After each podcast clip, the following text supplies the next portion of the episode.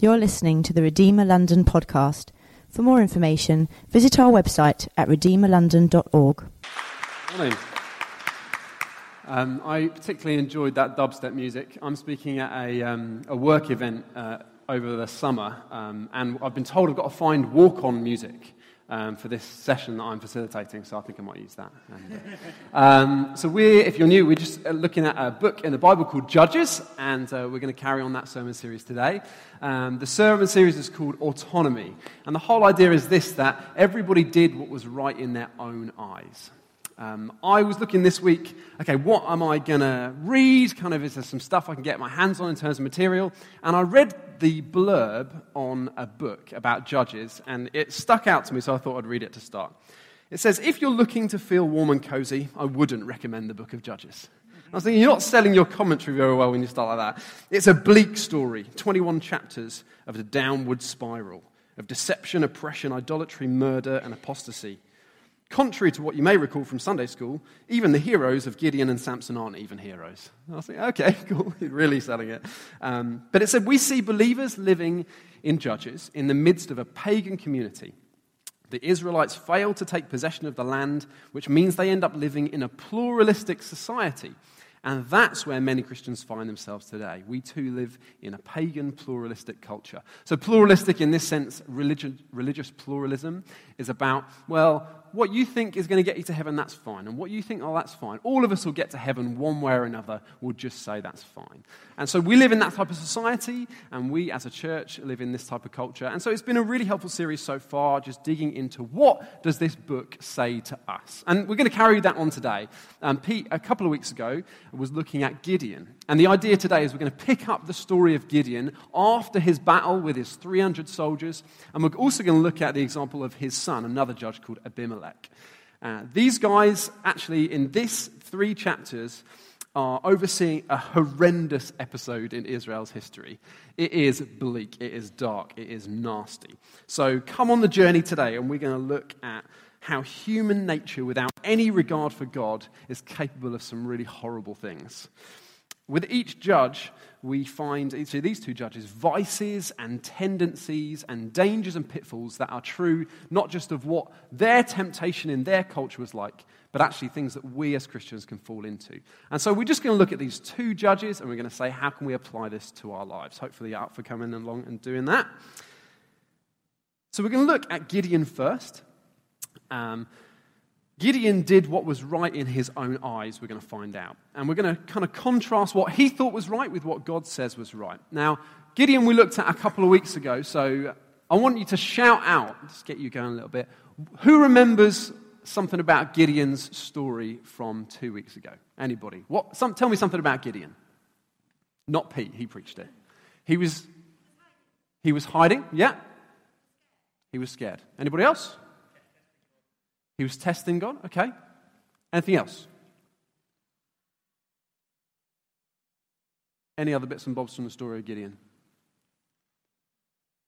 So he had a massive army, and then loads and loads of them left, and he was left with 300 men. He was qualified because he was really, really unqualified. That's what qualified him. He was, he was kind of really weak, really a nobody. And then God created in him a sense of being a mighty warrior.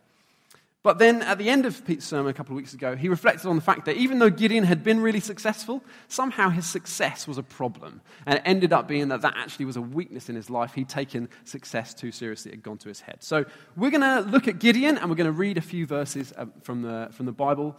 So Gideon came to the Jordan and crossed over. He and the 300 men, that's the same 300 men from the battle he'd first won, who were with him. They were exhausted yet pursuing. So he said to the men of Succoth, Please give loaves of bread to the people who follow me, for they're exhausted. But the officials said, Are the hands of Zebah and Zalmunna already in your hand that we should give bread to your army? So pause there for a second. Essentially, what these people are saying is it's all very well you saying that you want me to feed your army, but if you go ahead and lose this battle and don't get these two people you're trying to win, those people are going to come back to us and say, Well, you supported Gideon and they're going to slaughter us. So we're not going to give you any food yet. But Gideon said, Well, when the Lord has given Zebah and Zalmunna in my hand, I will flail your flesh with the thorns of the wilderness and with briars. I don't know what briers are. And from there he went up to Penuel and spoke to them and said, In the same way, and the men of Penuel answered him as the men of Succoth had said. And he said to the men of Penuel, When I come again in peace, I will break down this tower. The next verse. So he wins that second victory and he comes back and he took, takes the elders of the city. He took thorns of the wilderness and briers, and with them taught the men of Succoth a lesson. He broke down the tower of Penuel and killed the men of the city. So you look at these chapters and you're like, how does any of this apply to our lives? This sounds crazy. Gideon's kind of lost the plot a little bit. Now, what you would usually see in the rhythm of Judges, and it's quite a good book to kind of, you get into this cycle over and over again, so you pick up some lessons from the kind of the cadence, the rhythm of it, is that there'd be a judge that God would raise up. People would decide, yeah, we're going to follow God again, and then there'd be a time of peace. Now, what we saw a couple of weeks ago was God raised up Gideon and he delivered them in some way. In fact, it was God that delivered them. But instead of there being a time of peace, Gideon just loses the plot. And so Gideon here, having already won victory, decides, I'm going to go and chart another territory. I'm now going to go and do another thing. But this time, the vibe is totally different. So you read these verses in comparison to chapter 7, and it doesn't say God tells him to do this. It doesn't say God raised him up. It doesn't say that God helps him. He's just doing this off his own bat. He's just doing this with a sense of flawed leadership. So before it was obvious that God was orchestrating, but now this is much more attacking, personal. He's much more violent and angry. Gideon asks these men to feed his army, and when they say no, his actions, his reaction of anger kind of reveals something's gone on in Gideon's heart which Pete alluded to a couple of weeks ago, where he now almost expects respect from these guys. So, back in chapter 7, a chapter ago, much more the heart and the, the way that Gideon was would have been to say to these guys something along the lines, hypothetically, of, you know what, I might not win this battle.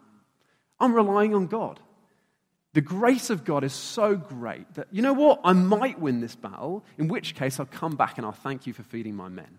But he doesn't say that at all. He doesn't point in any way to God. He just says, you know what? If you don't feed me, if you don't feed my men, I'm going to come back for you. And you just think, okay, it's totally a different vibe. So, what's happened in Gideon's heart, and how does this apply to you and me? So, the idea is we'll look at Gideon and then Abimelech, and in both cases, we'll ask, well, what's happening in their heart? So, the broad principle I want to unlock just for a few minutes is this idea that every time there's a reaction, a response, a problem like this in our lives, it's a worship issue. Now, I don't mean worship in terms of a style of music, and I don't necessarily mean something that happens on a Sunday, but this idea that even if we don't recognize it, the root of most of our problems are a worship problem. Worship being the fact that we love and serve and pour ourselves out to the glory of something or someone. So before we go back to Gideon and look how this applies, I just want to unpack this a little bit more. So, after the fall, as sinful human beings with corrupt hearts, what we do is we worship things or experiences other than God. And the Bible calls that idolatry. It's one of the mega themes of the Bible. And we don't mean idolatry in terms of physically having an altar or an idol and bowing down to it, but in our lives, we will, in some ways, put something primary something preeminent, something first. So that could be money or sex, it could be fame or power, it could be relationships or children. You can really worship anything and actually everything. And you are pouring yourself out, giving yourself to someone or something other than God. And so, how can you work out what that is in your life? Well, we're going to look at what it is for Gideon, and we're going to look at what it is for Abimelech, but these are just going to be two examples. I guess if you ask me what's the outcome I'm hoping that we have this morning, is that we, in humility, come to God and say, God, is there anything that I have put ahead of you today? And so the response for you, if you're a believer here, is as I talk and as we unpack this for Abimelech and for Gideon, I just want you to just be of open heart. God, show me if there's something that I've put ahead of you in primary place of importance, and that you, I'm giving that uh, my time, my money, my energy, and making sacrifices for it. So, your idol, what you worship, is your highest treasure, your deepest longing, your identity. Martin Luther, um, he said, if you look at the Ten Commandments, you've got the first two commandments of there's one God and you worship Him alone, and then every other commandment is about those first two. It's about worship. So he says if you obey the first two commandments, you have one God and you worship him alone, then actually you'll obey all of the other commandments, which is a way of looking at this whole idea of idolatry. So adultery is treating sex as God and worshipping sex. It's a worship issue, adultery. Coveting in the Ten Commandments is treating possessions as God and worshipping possessions. Lying well, what's lying? That's treating your image and your reputation as God and lying so that people think you're better than you are. If you eat too much, it's a worship issue because Paul in the New Testament says if you eat too much, well, your stomach is your God. If you drink too much, well, actually, it's not alcohol that's your problem. It's idolatry. It's worship. It's as you take the bottle, you decide that this is going to be my savior. This is going to help me. You're depressed. This will help. I can't sleep, it will help. I'm angry, this will help. I'm stressed out, this will help. You're going to it functionally to be your Savior instead of God. You sacrifice money to buy it, your health to drink it, and your life. So, you, if you like, uh, uh, uh, philosopher Peter Kreeft says, the opposite of Christianity isn't actually atheism, it's idolatry. The opposite of putting Jesus Christ first in your life as your Savior and who you go for and who you sacrifice your money and time and treasure and talents to, the opposite of that isn't atheism, it's idolizing something else. So back to Gideon. So Gideon did what was right in his eyes. And actually, if you go on to the next slide, Gideon did what was right in his eyes, but success became the God thing for him. So, when we talk about what you worship and what you idolize, sometimes it's a good thing that becomes a God thing. So, success isn't a bad thing. Success in itself is neither good or bad. But if you make success the God thing in your life, what you find is a bit like Gideon, you end up in this spiral, this gradual downward spiral in your life. So instead of looking back at the victory God's given Gideon, which is really obvious. I mean, he had 300 soldiers and God gave him this massive victory. But instead of seeing God's grace in that and pointing to him, what he does in this next chapter is he worships the honor and the success and the, the glory that could potentially be his and he points all of the fingers back at himself and says, Well, look at me, look at me, worship me. And the reaction of anger that he has against these people actually is something we need to ask ourselves as well. What makes us angry?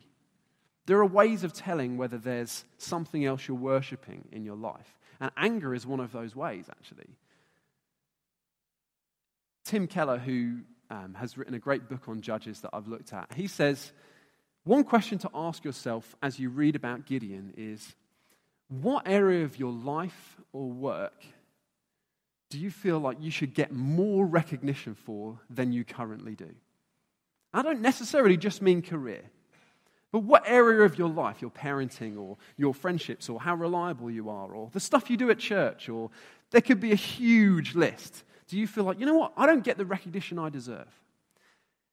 before long you realize actually the heart is so corrupt without God. And even for a Christian, our tendency is towards this feeling of, oh, I should get some glory, some honor for this, rather than the grace of God at work in my life is evidence that He is good.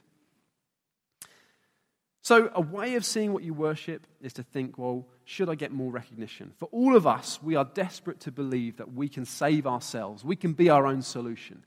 So, say Emma, say you desire to prove yourself by being financially stable or being a financial success. Would it actually be better for Emma to be successful or to be a failure? Well, if she fails, potentially, improving herself as financially successful if she fails, then it might cause her to realize, you know what, what I've got is by the grace of God anyway, and I can't even on my own do very much. And I come back to you, God, and I say, you know what, I'm a bit stuck, I need your help. And you'll see the grace of God as her life just gets woven back together. But what if she succeeds and succeeds and succeeds? Now, success in itself is not a bad thing, but there is a danger that we can fall into, even with career success that as we succeed, we see it as confirmation that we are saving ourselves, that we are doing these things ourselves without the hand of God in our life. That we can control and grab fulfillment from our careers. We can become slaves to success and money and feel proud and superior to others. Okay, so let's slow down for a second before we move on any more about Gideon. What about you? What about in your life? Is there an area of your life where you're pouring yourself out? You're pouring out your time. You're sacrificing your money. You're pouring out your energy. It's the thing you think of at night. It's the thing you think of in the morning. It's your obsession. It's what you are living for. It's what you're hoping for more of. It's what you go to when you're not happy. It's your happy place. It's what you dream of in the future. Is there some area that God just wants to pause and put his finger on and say to you, you know what? What's happening there is a natural tendency of the heart towards idolizing and putting something else first. I'm not going to list out what that might be, but my hope from this morning, as we just now look at another area of Gideon and Abimelech's lives, is just that as the sermon goes on, you just allow God to speak to you about that, and we'll respond at the end. You know what? The grace of God is the antidote to all of this. So, so with Gideon, what is the, if that's what's right in his eyes, this success story and success being God, what's right in God's eyes? Well, actually, grace. In Ephesians, it says, It's by grace you've been saved through faith, not from yourselves. It's the gift of God, not by works, so that no one can boast. And this next bit is great if success is an idol for you. We are God's workmanship, created in Christ Jesus to do good works, which God prepared in advance for us to do. So even our success and good works is the grace of God that He has planned to outwork in our lives. It's easy for us to think we're achieving things ourselves, but actually, Ephesians, Paul in Ephesians is saying, you know what? God's prepared good things for you to do as a gift of grace. You can't even boast about it. Jesus actually can clean us from our wrong reactions to success and other idols. He can restore and redeem our hearts and set us clean again today. So I'm going to pray for that in a little bit.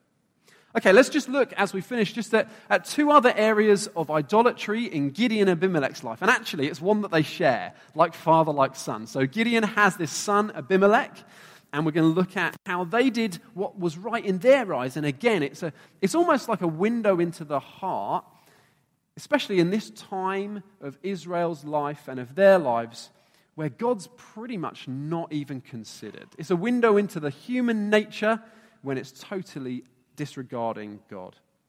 So let's read a couple more passages then.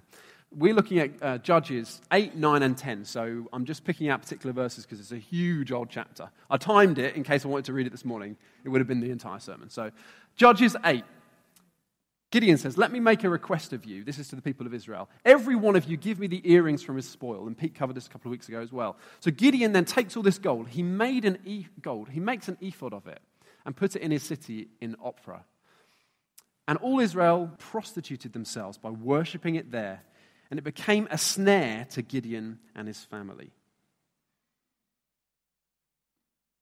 What we find is that he makes this gold ephod. And the idea of a gold ephod actually is this is a way of you telling what God is saying. So if you want to get a decision, back in the day there was this gold ephod and there was this element of God's direction of yes and no about decisions in the people.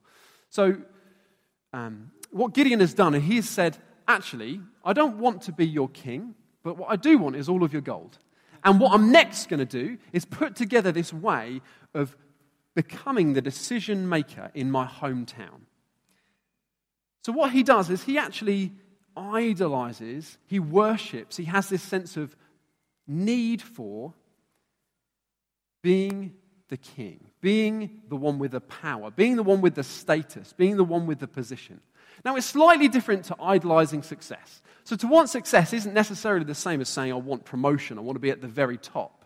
But what we see from Gideon is actually he makes this gold uh, ephod, and he actually then has 70 children with a load of different wives and gets a concubine and has an illegitimate child as well. And he begins to live like a king. He begins to then say to people, if you want to have a decision, you know where to go. It's not to God, it's to me. If you want to come to the presence of God, there's this great ephod, and what you read is that they prostitute themselves, as in they give themselves, instead of to God, to this idol, to this thing. And it's all because of Gideon. In fact, what you find is in the other stories of the other judges, it's the people who, when the um, judge dies, they slide back into sin. But Gideon, he's meant to be the judge here. He's leading them away from God, he's leading them into unfaithfulness to God. I'll give you that one back.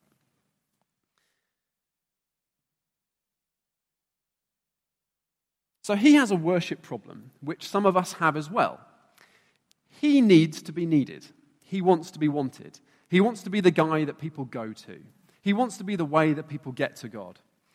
And I want to say again a kind of promotion and position and responsibility isn't a bad thing. But there'll be some of us here that actually, a little like Gideon, we've got to the place, maybe even slowly over a long period of time, where position is important to us somehow, where responsibility or power or influence is important to us somehow, where even promotion within a career is really important to us. And were that to be taken away, we'd feel like the guts of our lives have gone. And for Gideon, this is just revealing something that's gone on in his heart. This whole thing with the gold and living like a king, where he wants to be the person of status and of responsibility. He likes the buzz of influence. You get that idea from Gideon. Jesus, on the other hand, and you find each of these judges is a bit like a shadow of Jesus in some ways. Some of them it's because of the good things in their lives, and you're like, oh, Jesus is like that, but even better. But in the case of Gideon and Abimelech, it's a lot more, well, in the absence of godly character, we see how much we really need a true Savior. If you look at Jesus, well, rather than seeking power or position or status on earth, we read in Mark 10 Jesus did not come to be served, but to serve, to give his life as a ransom for many. And so we need to check our hearts. If we're putting Jesus first in our life, we're putting Him and His kingdom first, we're going to be looking to live like Him. But if, even over a period of time, we've allowed ourselves just to be really living for status, promotion, responsibility for who we are, the name, the name badge, the tag, the, the title, then actually that's not like Jesus. That's something that's crept in a bit like it did in the life of Gideon. But then, like father, like son, if you read then about Abimelech, there's not as many verses about Abimelech, but I'll tell you the story of what happens. If we get the verse up later, that's fine. But the story of Abimelech then is that he's born not of the 70, he's not part of the 70 sons of Gideon. He's the one illegitimate son born by the concubine. And he's born and he goes to his mother's, the concubine's tribe. And he says to them, You know what? Isn't it better than rather than the responsibility be shared to rule over Israel with these 70 brothers, these 70 sons, isn't it better just to have one? And you see this heart that Gideon's got in Abimelech straight away. Isn't it better for you just to have me in charge? And that tribe says, All right, yeah, well, we'll give you a load of money. But that money is idol money. It's like money that's dirtied. And he doesn't mind because he's not being promoted by God. He's not like the other judges who God is bringing up, raising up at the right time. He is hungry for power. He pushes his way through and says to this tribe, You know what? I'll take your money. And you read in the chapter that he then goes and buys a following, which isn't the best way to do it. and they're not the most faithful following, you'll find out. But he buys this following. What he does is he grabs the power, he elevates himself without any knowledge or acknowledgement of God or any obedience to God. He thrusts himself then into responsibility. I wonder if his past, not having necessarily been thought of as the one who would rule or the one who would have responsibility, I wonder if that past means that this illegitimate son has this overall idol in his life of, I'll prove them wrong. I will show them. And again, when it comes to what's first in our hearts, having an attitude of, I'll love them, I'll look after them as a leader or as a parent or as an influencer of some sort, I'm going to look out for others. What you find in Abimelech is, I'll show them, I'll prove myself. It's a self righteous, self justification. It's not looking for God to elevate him at the right time, it's grabbing at power. So it's very similar to Gideon. And what you then find, if we go on to the next couple of slides, um, Keep going. Yeah, so after they give him seven pieces of silver out of the house of Baal-berith, which Abimelech hired worthless and reckless followers who followed him, He went to his father's house at Ophrah and killed his brothers on the stone of Jerubbaal, 70 men on one stone. So hungry, so devoid of any God in his life is he, that having got power, he wants to consolidate his position. And so he kills all of his half brothers. Next, then. So, what you find is Abimelech is then opposed by these people that he goes to initially to give him the money and to elevate him, because, as we've said, they weren't true followers. They oppose him, and he says, it says, Abimelech took an axe in his hand, cut down a bundle of brushwood, and took it up and laid it on his shoulder. He said to the men who were with him, What you've seen me do, hurry and do as I've done. So every one of the people cut down his bundle, followed Abimelech, put it against the stronghold of this big tower. They set the stronghold on fire, so that all of the people of the Tower of Shechem also died. So he's killed all his brothers, and then he's only got one tribe that supported him in the first place. He takes his men and he burns the whole thing down. Go on to the next slide then.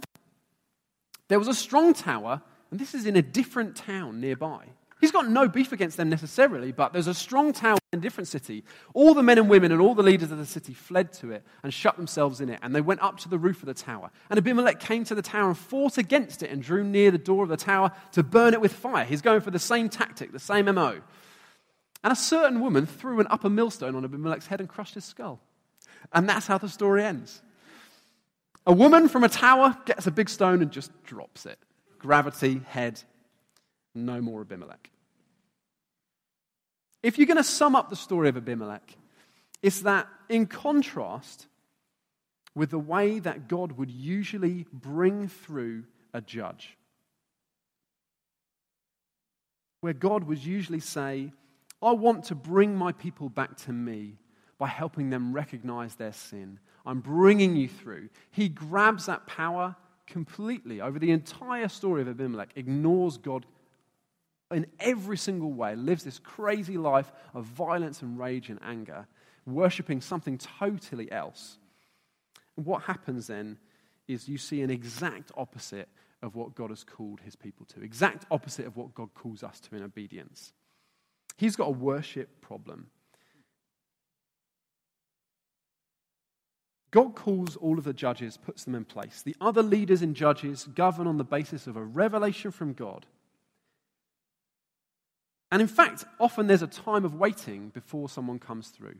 But in this story, there's no waiting. There's Gideon, Abimelech, grabbing at power coming straight through. Contrast it with 1 Peter 5. We're actually, in teaching about leadership, we see in the New Testament, humble yourself under the mighty hand of God, so at the proper time he may exalt you. If you're worshipping God, if you're truly putting Him first, then your heart attitude is out of that New Testament passage where you say, you know what, I'm going to just wait until God, if He decides to, will elevate me to some sort of responsibility. I'm not going to grab at it. I'm not going to idolize responsibility. I'm not going to idolize position or status or a name badge. What I'm going to do is let God do his work and just be obedient. So, where does the story actually finish? If you look at the beginning of Judges 10, which is where we'll finish, after Abimelech, there arose to save Israel Tola, and he judged Israel 23 years. And so, as we finish, what we find is the cycle begins to start again, where somebody dies, now, in the previous stories of the judges, the people end up um, subject to another army, don't they? And so there's some type of salvation. But what we find in Judges 10 is that God just sends somebody to save them from themselves. they have been led badly by Gideon and Abimelech. The people and the leaders have totally rejected God and gone off to worship something else. But by the grace of God, even though they don't ask and they're not seeking it at all, He sends someone to save them from themselves. So if you're feeling this morning, I need saving, maybe it's that you need saving from yourself. Maybe it's that there's an idol in your life. Maybe that there's something that you're living for. My answer here is that what was God, good in God's eyes was grace. And that's the end game is that this chapter, if you like, closes off with God sending a Savior. My prayer this morning is that if you have identified in your life an area where you need to just come back to Jesus, lay down an idol, lay down a worship, a priority, a, a most important place, something else that you're giving your glory, your time to, that grace is the end game. Is that Jesus is sending a Savior, that Jesus has sent a Savior, that all you need to do this morning, rather than wallow in your sense of having a corrupt heart, is just say, Jesus, I come back to you. It's your grace. You're the Savior. At the right time, Jesus, you were elevated. At the right time, you came to live as a humble leader, complete opposite of these guys, to be my Savior. God's people in this part of Judges ultimately need a leader who will rescue them from themselves, from the failings and ambitions of their hearts, and the impact that that has on others. I'd love to just pray as we close.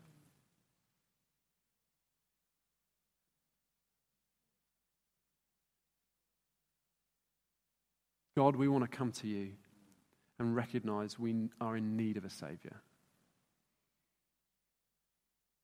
Our hearts are a murky place sometimes. Our motives, our attitudes, our reactions to other people, our, our first love, our first place. It's a murky old place. Jesus, we want to thank you so much that as we come to the table today, it is by your grace that we can come to you. You are the solution. You are the Savior. You're the one sent to save us, to redeem our hearts, to give us a new heart, to lead us in the right ways, to lead us away from idolatry.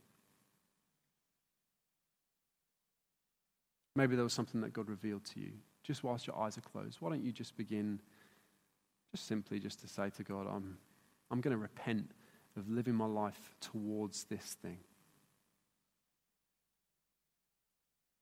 Instead, I'm going to turn around 180 degrees and walk to you, live for you, pursue you, worship you.